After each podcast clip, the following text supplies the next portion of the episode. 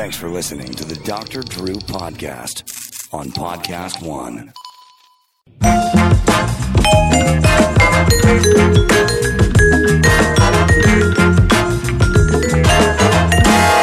Welcome, podcast, everybody. Thank you for joining us. Appreciate it. Appreciate you supporting those that support us.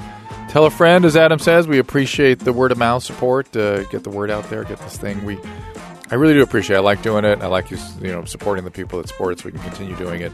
And uh, we appreciate you listening. Feedback, doctor.com slash contact. You need feedback, anything you, you'd like to hear interviewed here, or things we didn't hit, you want to hit, or you'd like questions answered, check it out there.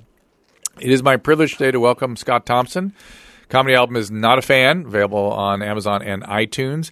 And uh, you have a book as well, right? I do, yeah. Uh, a book called it's called uh, Buddy Babylon, the autobiography of Buddy Cole. It's a fictional memoir of a character of mine. Oh, how interesting! And and Buddy is in the Après le Deluge. Yes, and then the, I have a one person show which I'm touring, which is called Après le Deluge, which is the Buddy Cole monologues, and it's ten monologues of Buddy Cole after the Kids in the Hall went off the air. So it's the last 25 years, and history uh, changes, everything around him changes, but he doesn't budge. And so Après le Deluge is after the flood. After the flood, yes. And and the flood is when you're with them. Yes, that is that's refer- a reference to the Kids in the Hall, I, I guess, at the top of the wave. Ah, got it. Yeah. Uh, you can follow Scott at, at Scott Thompson. Uh, oh, is there an underscore? There's an underscore. At Scott underscore Thompson. Yes. Okay.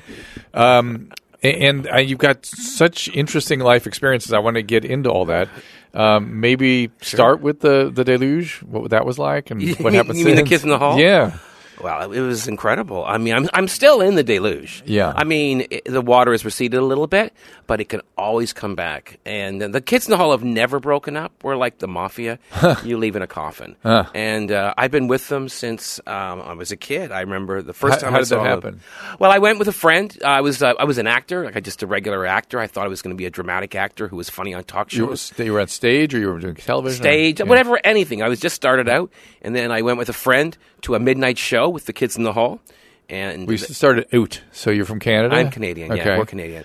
And uh, there was like seven of them at the time, and I just saw them, and I literally fell in love at first sight. And I, I turned to my friend and said, "That's what I'm going to do." Oh, wow. And like How old are you at that point? 23. Wow. And I just knew that was it. That was the rest of my life was set.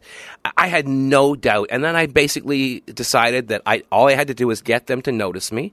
And then they, I, I, I was so arrogant as a young person that I thought, when they see what I can do, they'll have no choice but to bring me into the group. Wow. And so what I did was that night when I saw them perform, they had donuts taped under the seats all over the little theater.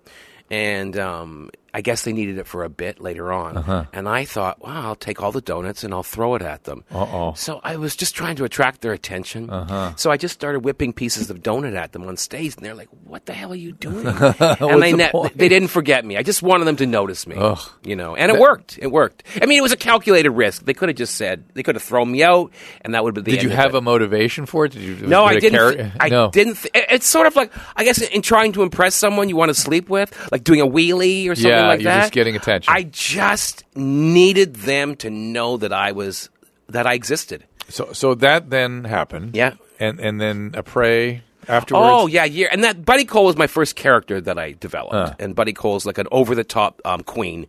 Um, he's like a, a, like a lounge lizard. Yeah, he's like a gay man from a different era, like a cravat wearing gay man kind of thing, like a Quentin Crisp. type. Yeah, or or uh, Paul Lynde almost. Yes, in a way, and in many ways, because in those days you couldn't be openly gay. Uh. Um, you had, to, I had, you had to have a cover, Like a You know, cravat. yeah, exactly, a cravat, exactly. So, um, I that was the very first character that I created when I joined the group, and I did him for years on the show, and ever, and then when I left the show, I've continued to do him for years. Like I just, he's, I mean, I do stand up now as well, but there are certain topics that I can't touch, but he can. Eh, he can give say an example? anything.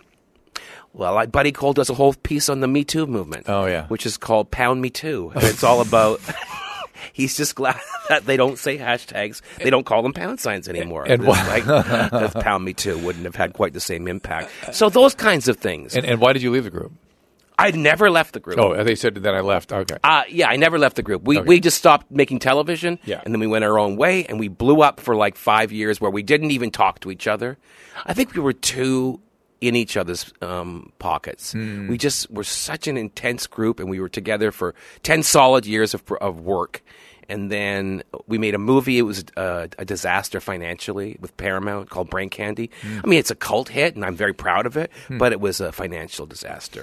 And then we just, and then we came back after five years and went, you know, chemistry is something that doesn't happen very often in life. Yeah. And uh, so we've been together ever since. Oh, nice. All right. So you grew up in Canada. Mm-hmm. What was that like? Well, you know, that's a, that's a pretty big question. Um, I have four brothers, so I had a pretty rambunctious childhood. They beat the shit out of you. Oh yeah, totally. Okay. Yeah, everybody beat the shit out of me. Okay. Were you I- youngest? No, second oldest. Second oldest. But I wasn't the biggest. Uh, I'm like one of the smallest of my family. But four four brothers, everyone's beating the shit out of everybody. Basically, that's But how there's you, always some triangulation. and yeah, somebody's there's getting the worst always. of it. Always. I Yeah. mean, that's how you would say hi. You punch as you pass them in the hallway. You punch them, and uh, so it was just constant. Yeah. Uh, constant violence. Some of it good, some of it's bad. You know what I mean? There was loving violence, and then there was regular old violence. But yeah, so it was a pretty. You know, I, Did, was your, were your parents also aggressive? Is that why there was my some of that- father very much. So that's kind of where that's almost being acted out. Then Yeah, my father very much so. My mom, no, not so much. She didn't know anything about men. She only had a mother and a twin sister. She never had a father. Hmm. How come? Hmm. So uh, her father died when she was um, well, wh- when my grandma was pregnant. Hmm. So she had this kind of ache for men. Like I mean, she Well, boy, just she lucked out. she really did, and she just was. That- obs- you guys fixed that? We did. Yeah, good. She was obsessed with men. She still is. Um, oh, you didn't solve that by. no. Most women, uh, have- when they have moms, when they have just boys, are like, "Oh my god, Well, she what's had going no on idea. here?" But I think my mom, even to this day, will say um, that she would rather have had five boys and five girls because she thinks the five boys are, are simpler. Maybe Hmm. Yeah. more difficult, Not as much and- intrigue, but yeah. simpler. Yeah, interesting. And I agree with that. And your dad, so he was sort of physically abusive. yes, he was. Very, Yeah. pretty bad. Yes. Uh, Was he from military or something? Or No. just a- he just was that guy. Was he drinking too? No, or he's one of those. Just He was like guy. a amazing, like he was violent and sober. So is that like a that's a gold star? Um, That's a rare, rare, rare father. rare violent dad. no, my father was actually. He's, my father's actually a really good drunk. When he drinks, he's actually Better. a better person. What did he do for a living? He, he was an engineer. Yeah. And did he ever act that out on your mom? never, Yeah, interesting. Never. I mean, there might have been a few times when she got in the way, and she might have taken a clip, but But that was accident. Was accident, collateral damage. Collateral damage. Yeah, yeah. And so, did you? Sometimes when that's going on in the home, kids will take their first opportunity to get the hell out of there. Yes. Yeah. How old were you when you left? Uh, eighteen. So it's, you stuck it out pretty good. I finished high school Yeah. and then I went away for a year. Uh, I, I was on. A, I, basically, my life changed when I left home, and I spent a year in a program called Canada World Youth, Hmm. where I got put into a family in the Philippines. And Huh. uh, it's this wonderful program that they have in Canada, which is like the Peace Corps. Yeah, yeah. Except there's, except the difference is there's no. Um, no one's pretending that you're doing any good. Like you don't pretend that you're building homes or out. wells. You're just there to learn. Did you learn? Oh, the, the, Tagalog. Tagalog. Yeah. I, I, basically, it's it, the whole program. It's so idealistic. It was a, a legacy of Pierre Trudeau, who was Justin's father, Yeah. which is basically to build bridges between the first world and the third world. Hmm. That kind of like um, utopian kind of idea. And so basically, that's all I, I lived with a family. They adopted me. And like a family of fourteen who lived in like a nipa hut with no electricity Oh, in a village, like Did never. it freak you out at first, or Oh, I, I, I absolutely, Yeah. completely freaked out. were you worried that you're not going to make it? Yeah. oh, yeah. I mean, and they probably wouldn't do that today. They put us, Mike, where I was put. I was all alone.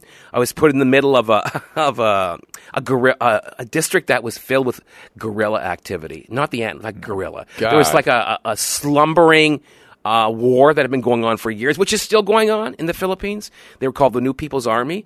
So there was like violence occasionally, and there it was pre-internet. Pre, there was no way to talk. No, you couldn't. There were no phones. Oh, did you have ba- no no plumbing? No, we you, we shit in a in a Did hole you, in the ground. Did you were you exposed to? Did you develop any infectious disease? yes, I did. I came home with kwashiorkor, and um, Well, that's two- protein malnutrition, I had two diseases. I had a worm, like a liver fluke, something like that. because that'll make you look kwashiorkor. I had like a big belly, yeah, that's from you had a Chinese liver fluke. something like that, and I had like um, and I was very. I had two things: kwashiorkor, which was a, I guess, in the malnutrition, Protein malnutrition. and then I also had a, a fluke. So yeah, I did. I, I and uh, but it was worth it. Because I, you learn at a very young age, and I never. I grew up in a when I grew up when I grew up, um, everybody was white. Yeah. I'd never known people. Of, I didn't know people that were different races or So anything. you learned at a very young age what? that people are exactly the same. Yeah, yeah. And you can learn that on paper, and on paper I knew it, but I didn't know it like in my heart. And that's kind of a that's like a huge thing to absorb. Because then you look at the world and you're like, oh my God, a monsoon in Bangladesh is as bad as a monsoon in Burbank. Yeah, yeah. And that's a that's a big. And I've never I've never I, well I, I've never let that leave me. Did you speak Tagalog going in, or did you have to learn No, it? Oh, no, I, I didn't speak a word of Tagalog. How, how did you communicate with your family? Well, the, they, they, they Family of origin. I mean, you're, you're The fa- back in the Canada. foster family. I mean, did you send the hello family. mother, hello father kind of letter back to your They would have, like, you know, me- hello, got me-" aerograms. Remember aerograms, Yes, which yes. were envelopes that folded Yeah. into the envelope, and, the, and you wrote on them. That's what it was. They take a month to get to Canada, so my parents didn't have. They were just constantly freaked out. Um, they did, wouldn't hear parents from were? me. Yeah, for Oh, months they wouldn't Oh, hear from God. me. And then I, but it was amazing. I mean, you know, uh, it was an amazing experience. Um, I just, uh, it, I'd never known anything. I'd never known poverty like that. But You I ended also, having a gastric lymphoma, and it makes me. Uh, Oh. then you were fairly young when you had that. I got, I had lymphoma uh, ten years ago. It makes me wonder if it had something to do with all this. You know, it's funny you say that. Yeah. Because I, I, that's one of the things I wanted to talk to you about. Huh. Because you're a doctor. Yeah. And I, I'm pretty convinced that my lymphoma came from some things in my childhood. Things you were I, I had mononucleosis when I twice when I was a child, and I know that they're linked. Well, it, it says something about your immune system. Yes. Uh, and lymphoma is an immune tumor. Yes. Yeah. And and, And gastric lymphoma is very strange for somebody that young. I know. Yeah. I know. I had four tumors in my stomach. There's. I have a lot of theories about it. Um, um, I I I think trauma is one of the things that Emotional trauma. yeah, gave me cancer. Could be. I mean, I'm- again, the immune system and the neurological system. I'm are, pretty sure because I develop at, together. The yes. neuro, yeah. 'Cause I look at things that when I was a child, I was a very, I, I was ill. I had a lot of things get. I had encephalitis when I was a child. Jesus. I had a lot of things go wrong with me. I almost died a number of times. From what? encephalitis. That's one. I got. Um, well, I was in a. I was in a, a shooting when I was a boy. Oh, of course you were. Yeah, and uh, and that's what that Were you were you an active shooter? or No, you- no, no. You I was caught in the crossfire. The boy in my uh, in my my class shot my school up oh my God! when I was sixteen. this is in Canada. Mm-hmm. Funny, we don't ever hear about that. No, they don't. It took. It happened so long ago, but it was the beginning in many ways of the modern high school shooter. Um, and um, but it was pretty much the first. But I believe that that what happened that day uh, did something to me. Yeah. I, I'm not sure. you were actually shot too. No, no, you just no, he missed. I, I, no, I was late for class, so I was coming. I got, I was saved by a, another teacher. It was very, I was very, very, very lucky. But it's funny with my lymphoma. This is the weird thing is I, I, um, I think I probably PTSD. I think is something Oh, that sure. probably contributed to my cancer because this, my cancer happened it, to me, it happened instantly. I'd been going downhill for months, thinking things had been like I'd have pink eye that wouldn't go away, little things like that, prostatitis, prostatitis, that sort of thing. And then one night in West Adams, which is where I was living, I was very depressed. My life was not good at all, and I heard gunshots outside my um, my door. And I'd never heard, I hadn't heard gunshots since I was a boy, and uh, I immediately went into shock, and I immediately, I, I immediately was back that day. And I remember everything moving very slowly, the way it does when you're in shock, and thinking which which wall is the thickest. I must find the thickest wall, and then I must sit against that wall until mm. it's over. And I, that's what I did. And the next morning, when I woke up, I had pain in my stomach, mm. and it never went away. And then I went right to my doctors, and I said, "There's something wrong with me." And I believe that the trauma, something that what happened to me when I was a child, changed me in a cellular level. Hmm. And cancer, I, I kind of personify cancer uh, as like a demon, and it gets a root in, like a hook, hmm. like a hookworm in a way. And then it just spends its lifetime building things that, like, oh, I'll get cigarettes oh, for a period. Oh, a little coke br- period. Oh, a heartbreak. And it c- collects all these things. And then I think the the the when it heard the I know it's weird. It's, I don't think it, it's not a demon, but cancer. The trigger, the sound of those bullets, triggered it. And it, it was instant. I had no, and the next morning I woke up with pain. It was almost like the bullet had been like chasing me for like thirty years, you know. So that's that's that's one of my, because I I can't figure out why I got it. Like my family aren't we're not cancer people. We're heart and stroke people. And like my, my, my I have my father and my his his brother and his sister. They're like in their nineties. Um, she's not my aunt is eight- 97 my uncle's 95 my dad's 90 they don't have cancer you know what i mean like how did this happen And you weren't exposed to any weird chemicals or anything? well that's the other thing Yeah. i think i might it might i might be part of that monsanto claim because i was I, I'm, i've never done anything about it Roundup? Yes, because I was working a lot in the garden at that time. I've never done. I, I, I keep looking at those th- reports and go, maybe I should s- say something because I unclear. remember. It's very unclear, even though they're trying to make a big case. It, it's not clear that Roundup does it. It makes me wonder also if there's any chemicals in the Philippines when you were there. Anybody else get sick that you left behind? Or no, no, I don't think so. Hmm. But I, I, I definitely I think that some of these things that happened when I was young definitely left their mark. yeah, You know? look at the fluke too and see if there's any, you know, reports of. and it's my gut. Yeah. And I also think about um, the gut. Like fear lives in the gut. And, Right. And I, I've been, I think I've been afraid most of my life. It doesn't Well, appear like it, but it's I have. A very interesting question about the impact of the autonomic nervous system, where there's a big parasympathetic web just right on top of your stomach here, and it, who knows what we don't know what it Mm-hmm. We does. don't know what it is. No, how it works. We What's know what it- it is. What's it look work- like?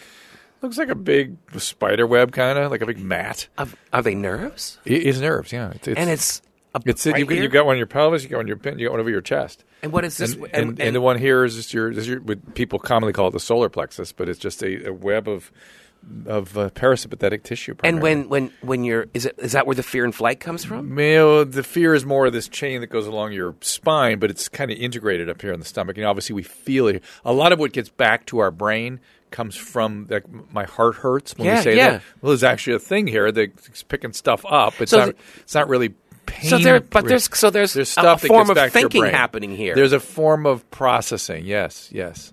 maybe there- the way that eh, the way that this way. plants think. Mm, I think it's more than that. It's it's the seed of emotion.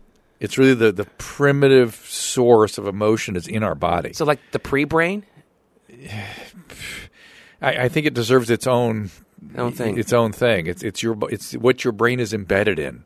Is this web of information that comes out of your body, and it's where emotion is, is stored and processed. And when you say I have a feeling, Yeah. it's in your body. Yeah, it's not here. Yeah, feelings are processed up here. It Yeah. happens in your body, and so yes, of course, uh, I, I absolutely. I, I, I can't sign off on the specific No. cause, but I definitely co-sign I- I- the idea that there's a relationship. Well, I know I had PTSD. In my, but in my in my day, you didn't talk about those sorts of things. But I remember, uh, at least for ten years, if I heard, I, well, first of all, even today, if I see a room and there's balloons in it, I don't want to go in that room because I don't want that balloon to pop. And, and right, and you heard this gunfire in 2009, right? Mm-hmm. But you you'd had a you'd had a, something happen in 2000 already too. Yes, I was firebombed. Of course, as, as is the custom, as most people as most people have. Uh, uh, a, a year before the rest of the What the world. fuck? I was firebombed by a an Islamic fundamentalist group in West Why? Hollywood West Hollywood. Yeah, I know. Why did we hear about this? because it was pre 9 11. Oh, And I think if it had happened, obviously, a year later, it would have been Isn't much bigger. So no one paid any. It was there. It was a story, very, very tiny. people I, probably think it was like a fluke or some crazy nut I think job. I think it happened on, on November first, so it was the morning of Halloween. Hmm. It was in West Hollywood. I think the police thought it was a gay thing, like, "Oh, you fags, you're always just doing crazy stuff on Halloween." or maybe an anti-gay thing, right? They might have, Yeah. except there was a note that said, "In the name of Allah, the merciful and compassionate." And did they Burn. know what whatever you're going to tell me led up to this? Yes, Did the I'm- police know about that? No, Okay, what happened? I made a movie. My Uh. my boyfriend at the time uh, was a Frenchman. He still is a Frenchman, and he's a documentary filmmaker. And he made a movie about Saddam Hussein called Uncle Saddam. And it's a documentary about the private life of Saddam Hussein and his family, but done in a kind of a like. Uh, uh, entertainment tonight, Hollywood, like dynasty kind of a way, in uh, a tongue light in- and tongue in cheek, tongue in cheek, campy, pre 9/11, but- pre war, all of Those it. sons were into weird stuff. Uday and Qusay. Our cats at the time were named Uday and Sajida, named after Uday, the son, Uh. and Sajida, the wife. And the, the, the the day that the Americans invaded Iraq, Sajida ran away. Hmm. The wife ran away. So. Has anyway, she been seen ever hmm? since? She been seen since? no, no, she disappeared. But then Uday flowered, interestingly enough. As soon as Sajida left, Uday just flowered into a fantastic cat.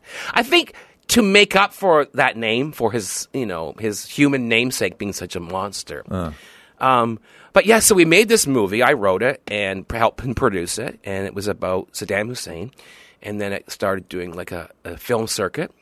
And then about a But it was not. It was not. Did it in any way disparage Muslims or No. No, it, Why- no, it disparaged. It was disparaged Saddam Hussein. But what- but we we're apostates. It doesn't matter. We're not Muslims, and he is a Muslim, even though he was a terrible Muslim. And Was this, if anything, to do with the Shia Sunni conflict? Was this? no, I, I really don't know. I just know that it was it, it was funny. It was made by two men, two gay men. That Oh. I think that had a lot to do with it. And um, I think they. I don't. I really don't know. But my boyfriend told me at the time. He said, "We're being watched. Someone's gonna. Something's gonna happen." And I, this is 2000. I was like, "What are you talking about? That's crazy." And then about two weeks before the firebombing, I noticed a man outside our house in a car reading a newspaper like in the afternoon every day, just like get smart. Like I was like, this can't be really happening. And um, and then on November first, uh, they came to our house in the night while we slept, and they they filled the the big garbage, you know, the blue one, the black one, and the green one, the big giant garbage cans with gasoline, put them on the front lawn, set them on fire. Then they had buckets of red paint and they splashed the house like blood. And then they put a note in our foyer on the floor that said, In the name of Allah, um, the merciful, burn this satanic film or you will be dead. Hmm. And I think I got, I got, P- I think every time my PTSD dries up, I feed it again. And then I also think that traumatic events in my childhood make me chase it. Well, that's a fascinating insight because that's exactly what humans do. They do what's called a traumatic reenactment. Yes. When something about our wiring, and no one really has satisfactorily explained this, when particularly under the age of 12, when we have an adverse event, Mm-hmm. we, we repeat it. Or we, we seek, we're attracted to people and circumstances where it inevitably gets repeated. I, I think that's what happened to me. It's like I've been trying to explain this to people. and A lot of people that haven't experienced that kind of intense violence uh, or trauma when they're young don't quite understand it. But it's the idea that when you escape with your life, when you beat the monster, whatever the monster is, it's such a thrill and so euphoric. Nothing touches it. And I think I've been chasing that my whole life. That's your version of it, which Yes. is interesting. And I've also noticed people even do crazy things like, I'm going to go live my life now. And they live it in some extreme, dangerous way that ends up endangering them again. and, so, and now that I've lived, I'm, going to make sure I live my life by nearly dying again. Yeah, I'm, I'm done with this with this love affair with death. I'm going to live on the side of a mountain. Uh, right, exactly. Well, that's that's a great insight. And if you please let me know if you ever hear any, if you have any more ideas about what our brain is doing and why evolutionarily we would evolve like that. yeah, That's because the part it, I find it, most it doesn't make sense that I would keep running towards danger. Well, I think it has something life. to do. The only the only th- provisional theory I've got right now is that it has something to do with um, memory in the sense population memory, Mm-hmm. and that is to say. We have explicit memories, right? We can remember things that we have, and they're notoriously inaccurate, Right. but we have them. We have ways of writing things down and memorializing them, Uh-huh. in, in, but even that gets changed and mythologized. And certainly, if it's just the spoken word or we act it out, it would get changed over time. But when we repeat things, like in a ritual, Yeah. we do the same ritual every year. We get the if you're Jewish, you get the salt water and the parsley and the egg and the blah blah blah, and it never changes. And that's an that's an externalized memory, almost like a downloaded memory mm-hmm. that you repeat. And I have a feeling that may be what the evolutionary piece is, why we do that, gone awry in these childhood trauma situations. Is that kind of yeah, it does actually, Yeah. and it even explains my, my career choice and coming out the way I did. Like no one came out on television in 1989. Like that was kamikaze. Like going, ah, let's see how this goes. It didn't go so well, but you know, I I, I just thought every So time I see it, seeking the danger. yeah, I see an open window, and rather like Garp said, keep walking. I'm like, eh, see what happens when I throw myself out. But did, did that ever? I, I I bet though that also served you well at times. yes, it does. Yeah. it serves me well as an artist. Yeah. Yes. Because going through the door, through the window, whatever it might be, is a little bit of through the looking glass, also in the sense that I'm not afraid there of could, life. There could be magic on the other Yes, that's absolutely Yeah. true. I'm, Yeah. not, I'm not afraid of throwing myself into Yeah. Something new. Not at all. No. I mean, uh, to a fault in a way. So so yeah. Well, that's the fault is the the where it goes bad, where the trauma gets Like my father you keeps re-traumatized. when are you going to retire? I'm like, retire? What are you talking about? I'm not even. And How's your father now? My father's 89. And what part of Canada was this? You guys were in Uh, Brampton, which is just north of Toronto. North Toronto. Yeah. Uh, like the suburbs, those big, beautiful suburbs that are up there. Yeah, Or- yeah. Those are beautiful. Yeah. Toronto's an amazing place. Yeah. Yeah. Wh- what happened with the high school shooting? That and what was that all about? Well, he he sat behind me. He shot 16 people. But I mean, what, killed three. Was he a psychopath like the kids I in don't Colorado? know. See, this is the '70s. No one really. Inter- in those days, the the school and the town was so traumatized Did he kill himself too? Mm-hmm. Okay. Yeah. uh, that people just didn't. They kind of buried it. And uh, in fact, this is a funny thing. My father, two years ago, for the first time ever, asked me what happened that day. Wow. Age, age 87. Yeah. Because you know why? Because they they finally put a memorial in my high school, and my father, because I was my mother is in long term care, she has um, dementia, so I was there, and we went to visit my mom, and then he said, "I want to show you something on the way home," and we went to my high school where they have the memorial. There's a finally, and they've been trying for a long time to get this memorial, and it was very moving. And my father and I sat together on the memorial, and he said to me finally, "What? So uh, this go down? what happened that day? because this is crazy how much we've changed. Like I remember very clearly finally getting sprung by the from the where we where we were hiding, and the police telling us to go home right away. And I did not go home right away because I I just wanted I couldn't. I was in, I was so high. If that makes sense. Mm. I was euphoric. New to podcast one, it is the Trials of the Vampire, straight out of Australia. When a male prostitute is accused of raping and mutilating a client, few doubt his guilt.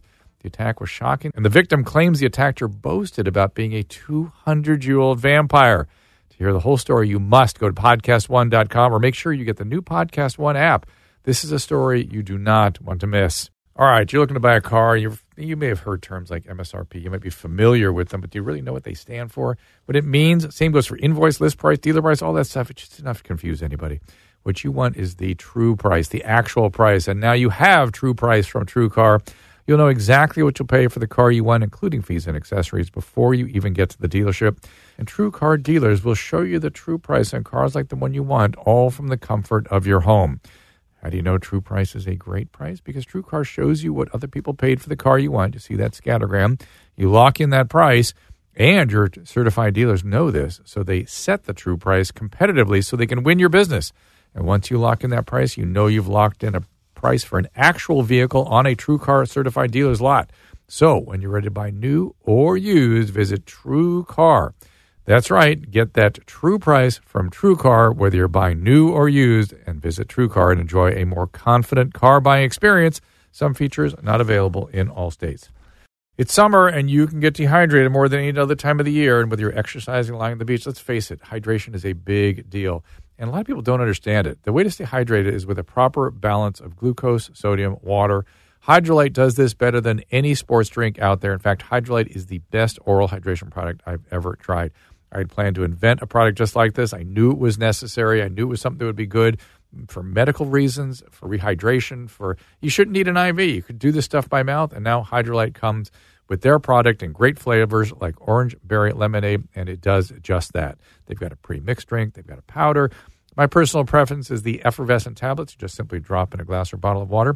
Compared to sports drinks, Hydralyte delivers up to four times the electrolytes with 75% less sugar.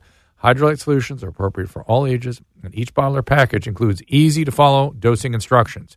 You can find Hydralyte at Rite Aid or hydralyte.com.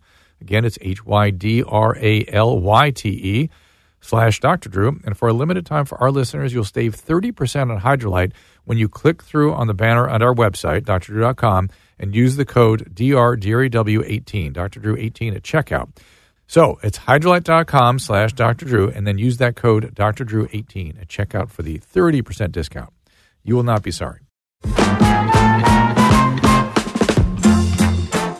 You, do you, were you ever an alcoholic or anything? Or is that in no. your family system? No, no, that's not. No, and uh, so uh, I I remember I had to wait till the bodies were taken out. I was you know I just want I didn't quite understand what was happening. I didn't Yeah. really believe what was happening. Yeah, I- yeah. I remember everything. I could hear things differently, and everything was so clear and crisp. Yep, yep. And and I remember getting home and the f- door. s- You know the screen door smacking open, and my mother coming out and shaking me and like, "Where the hell were you?" Like, because I didn't even call. Did she not know about it? She yeah. knew. Oh, she wondered where you were. She was furious Oh, yeah. because she had five kids. Oh. She had two of them in the school. Oof. And and this is the best part. So I asked my mom. This is hours after. So I asked my mom. So where's Dad? Expecting that my father had come home. And she goes, "What, what do you mean? Your father's at work." And I said, well, "Didn't you call him?" She goes, "Don't be ridiculous. I'm not allowed to call your father at work unless it's an emergency." That's how much we've changed. And then my brother, who had also been in the school that day, punched me in the shoulder and went, "You weren't shot. Don't be such a fag." a he didn't say the fag part, but that's that's really it. So my it was like you weren't wounded. So what's the problem? And so, do you have? I, I'm, I'd love to get your insight on the Parkland thing. Say that you know what happened. Ah, yes. I, I, I'm quite obsessed with the. I've been writing a movie for many years, trying to get it made. Um, I, I, I think one of the problems. I think they should. They should. Um, I think I'm very impressed by those kids, and um, I, I'm very. I, I worry for them, but I also think to myself, they're children. They're far more resilient than we are they will get over it. Of course, they're going to have problems, and, and some of them will probably have things that will it, it, it will change their entire lives. Yeah. And I can, it, it is true. You're still going to have a fantastic life, but I would advise that they get some therapy. Of course. Now they didn't do therapy when I was young, and um, but I also would say that they should probably stay away from the public eye. I think that's actually a problem as well. I think that the fame um, uh, could warp them. It perpetuates the high too. I think it does. Yeah. Because I remember very clearly in school, we were so excited that we were the the whole world. Yeah. I mean, we were the number one story in the world Yeah. for a while. We had telegrams from the president of the United States, from the prime minister of England, from the Queen. So we were like stars. And that year, everybody got the school jacket, and ev- and we dined out on that story for years and years and years. And I think it affected me. I mean, it's my first real experience with fame. Like my first interview was at 16 to the CBC so about it. part of the repetition could be towards that high too. Yes. Yeah.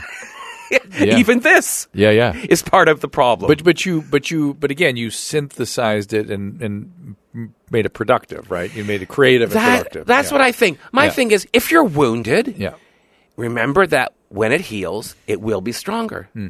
And and then do something with it, like. Well, turn- yeah, you know, I, I, I like that you did something with it in a sense that you took other strengths and ideas and pulled it all together into one new thing. Yes. and that, that's that's what a lot of people don't do. They It- don't. which is that synthetic piece. but that's I'm I, important. I think what I'm I'm I'm just very lucky that I think that I'm I, I'm uh, um, made this way. Like as a, I have an artistic soul, I have Mm. an art, artist's heart.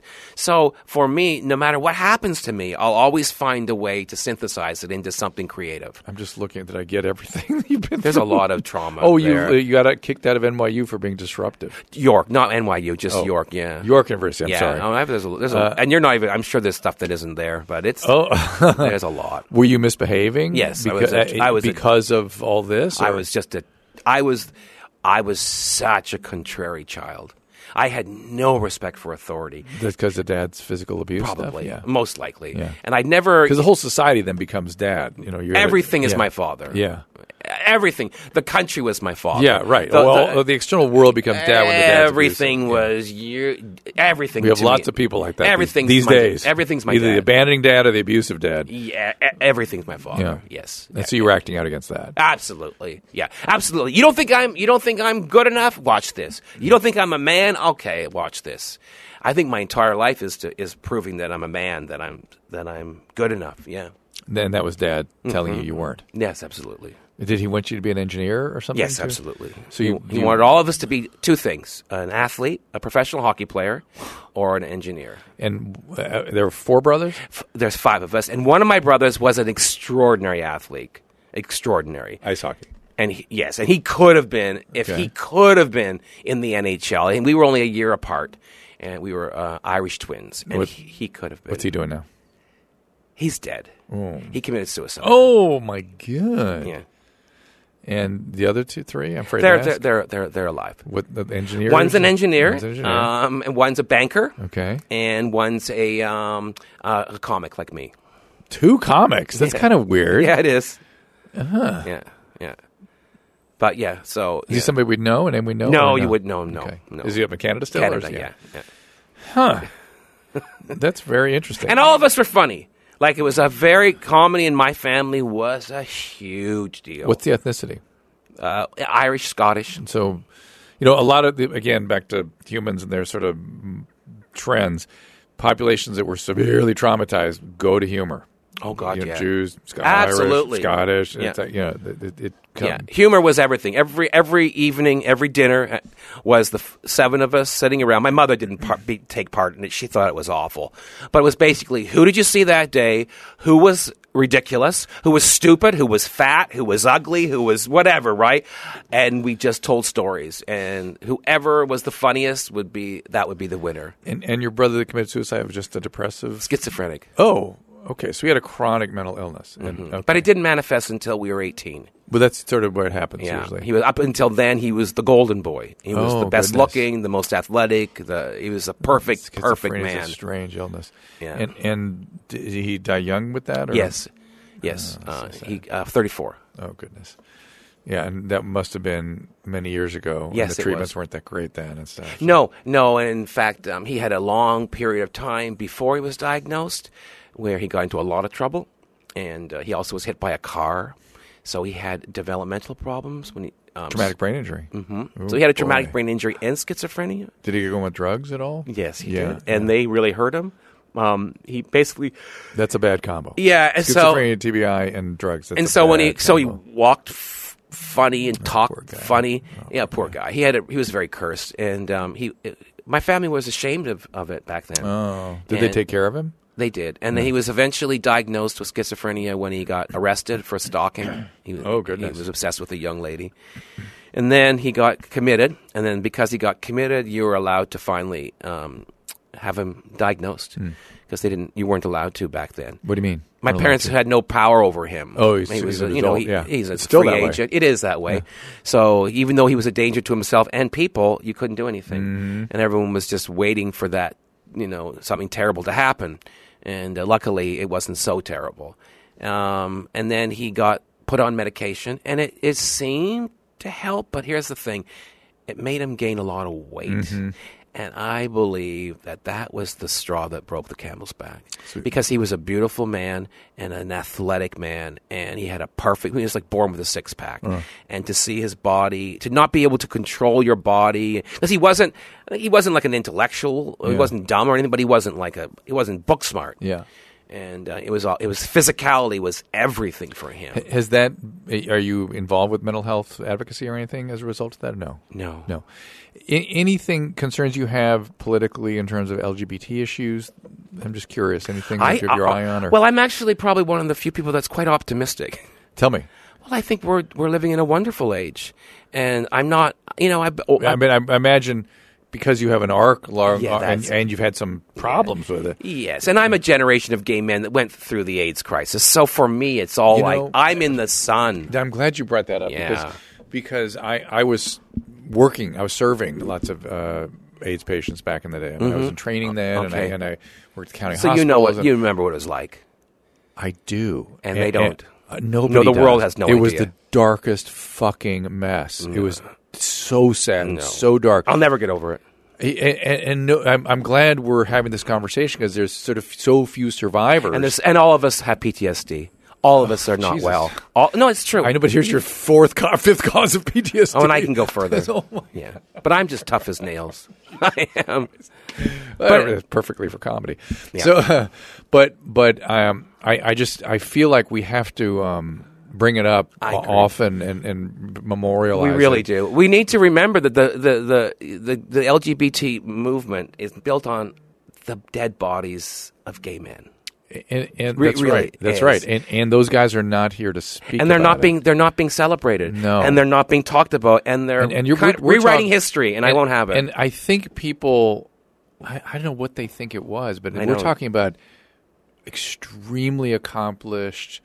I mean, art, artists and, and professors and, and it, uh, it gutted uh, uh, it gutted the artistic soul of the West. yeah. And I actually think that might be one of the unspoken truths to why we're in such a state. Because so many great gay men, so many beautiful minds and beautiful artists and souls were taken. And I think that it's I, I think that's one of the secret reasons why the West is in such a state. In it, by the West, you mean Western United States or Western culture? Western culture. Yeah, because Western that- culture it might, has turned on itself, and I think that's part of it. These, uh, you know, like you can't. All the bottoms died. That's funny.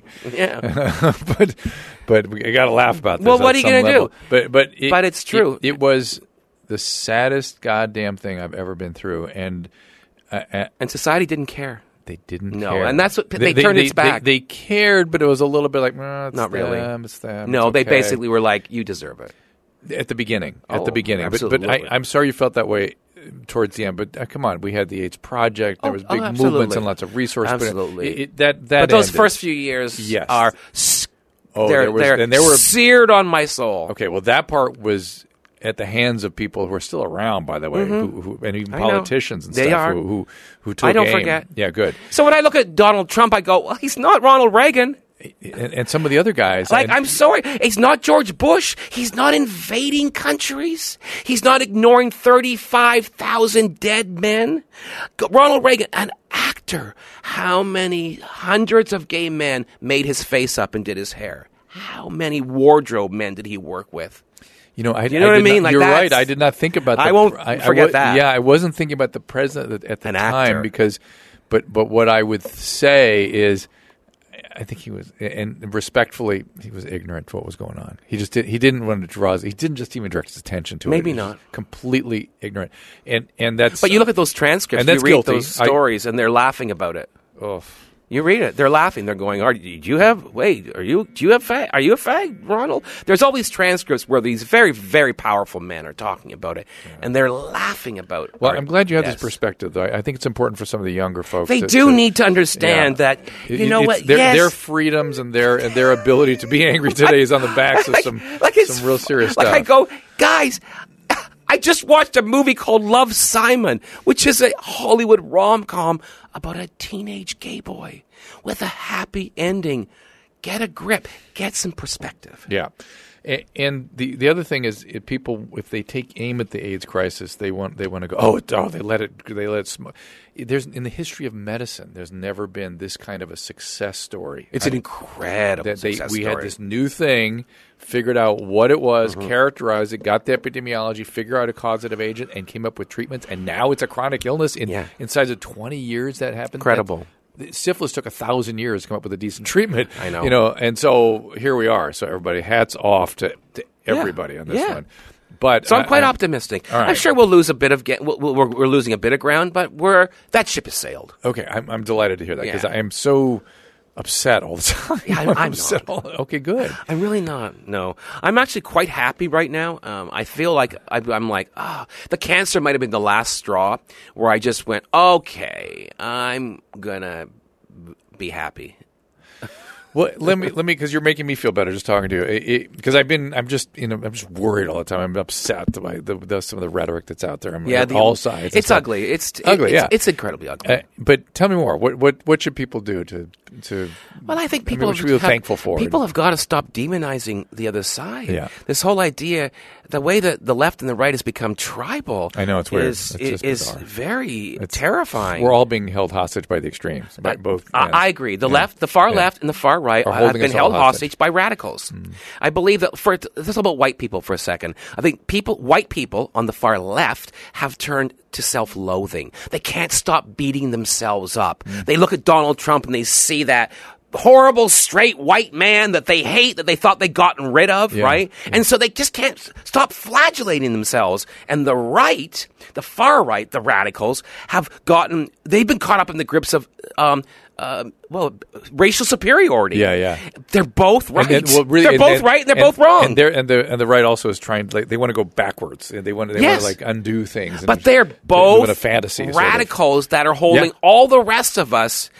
And then it, it- for hostage, has hostage. Yes. And, and also now both sides, particularly the left, are now saying people like us in the middle we're like the Vichy government. Like you gotta make a choice. And I'm thinking, no.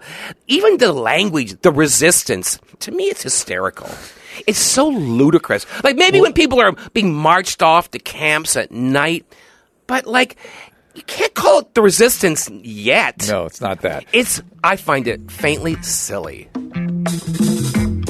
Well, you probably heard me talking about TheraWorx Relief on television. If you're one of the millions of Americans who suffer from muscle cramps in your legs and feet, relief is finally here. TheraWorx Relief. It's a topical foam clinically proven to relieve muscle cramps fast.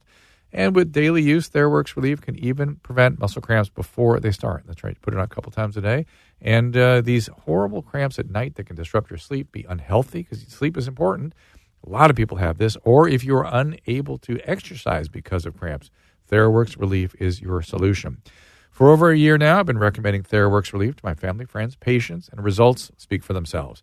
Now, TheraWorx Relief is the real deal. It's a life changing product, and best of all, you don't need a prescription. It's my choice for preventing and relieving muscle cramps. Make it yours too. Get TheraWorx Relief today at select CVS, Rite Aid, and Walgreens pharmacies, or at TheraWorxRelief.com. That's T H E R W O R X Relief, TheraWorxRelief.com.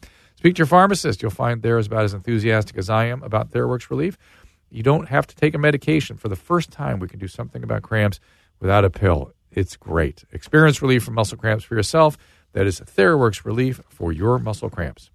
Video conferencing, uh, it has changed the way we do things. And in 2018, the superior product is Zoom. I tell you, Zoom delivers flawless video, pin drop clear audio, instant sharing across any device desktop, laptop, tablet, mobile.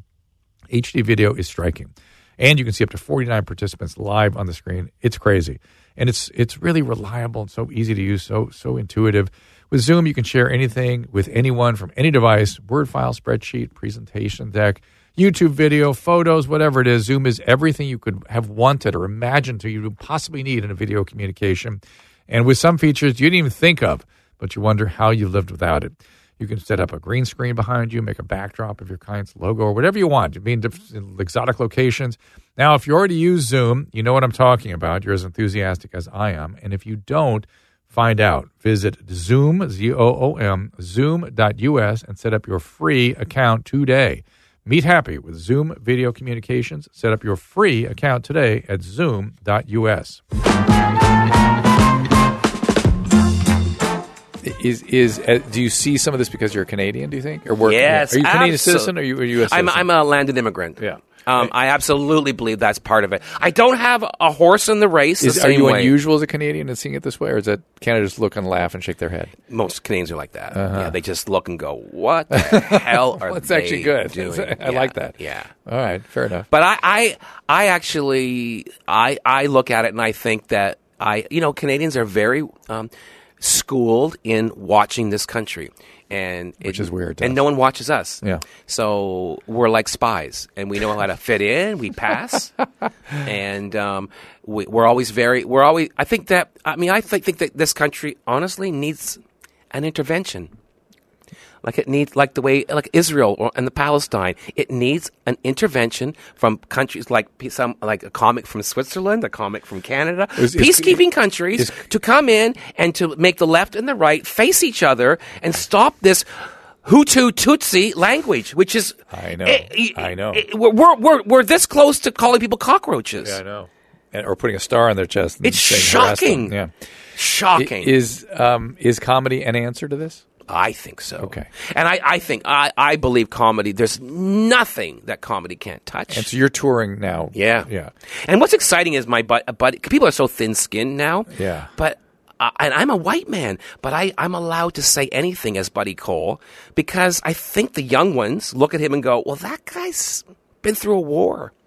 Well, I, I was thinking that would be nice if, if that historical perspective came through in the comedy with It Buddy. does, I Yeah. think it does.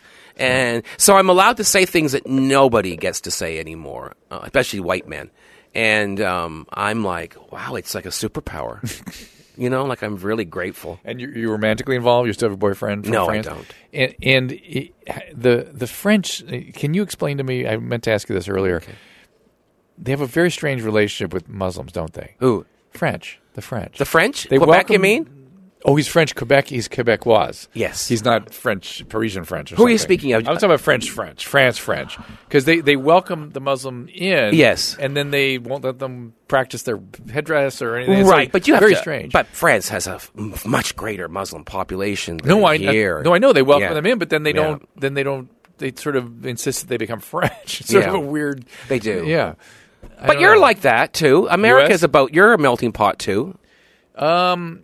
I mean, that's yeah, how we- historically, I- historically, yeah, you are. Yeah, I think there's that's a how I movement grew to up try to thinking. allow people to retain. There's a lot the of mosaic, movement- which yeah, is what we're mosaic, called. Yeah, I, I don't think that's going to work. that's a lot of people say. I, I don't think it's going to work. Hmm. That's what I think is a problem. Well, if you don't have a common philosophy or a Mm-hmm. common goal or a common something that you, that mosaic can be held together in a See common, that with Canada's different. Yeah. Our common thing that uh, it- we are a mosaic, but multiculturalism in Canada is like an official religion. Oh, is that right? Like it is bred into you. This is- even even the French. I mean, the French not of- as much. yeah. But the Canada are two solitudes. That's what they. But the difference is, I think, because it was two European peoples sharing that conquered land Yeah. and also sharing it with the natives, not the same way, but now there's a real reconciliation going on. I think that gave Canadians more uh, uh, uh, an ability to to live with people that are very different. I think that's one of the things that's really working in our favor. It's as if America started off and said, "Okay, we just we beat the Spanish, but instead of vanquishing them, which is what everybody did, Yeah. let's share the country." Yes. and that you didn't do that. No, no. but we did Yeah. when the we the English beat the French, and then said, "Hey." That was pretty mean what we did. Let's share. Hang out here for a That while. That never ever happened in history. Yeah, yeah. And we did. And I think maybe it seemed ridiculous 200 years ago, but now it kind of seems smart. yeah. Oh, sure. Like I'm looking and going, wow, Trudeau, good on you. Well, although I'm seeing the rise of envy, I was telling Adam this the other day. I'm also seeing the the rise of sort of negotiated winning for everybody. It, it's like people are willing to come together to form something that benefits. It's not it's not a zero sum game anymore. We're going to take from the French, so the British have it. Right. It's like French and the British are going to thrive together. Right. And, and that's I think that's happening more these days. At the same time as sort of envy and weird aggression is sort of amongst us. Yeah. I don't know. The Canada's big deal right now is uh, we're we have, we're involved in a thing called reconciliation, which is um, basically a reconciliation with the people that came after the natives. So it's a reconciliation with the native people, and and acknowledging the past, um, acknowledging how ugly it was, facing up to it, um, apologizing, honoring the treaties that were broken over the centuries, and bringing Native people more into the into the into the into the family, and vice versa, and changing the Canadian family. Uh, and think there's a lot of changing names to be more Native and that sort of thing. And I think that's quite healthy. I agree. I'm not. I'm not sure we can pull it off here. I'm not e- well. You you've got two racial wounds you got to figure Yes, out. we- The black white things first, then you might get to the native thing, and I doubt it because you did a better job at genocide, way better than we did. Sheesh. We didn't finish the job. It's so sad. It is.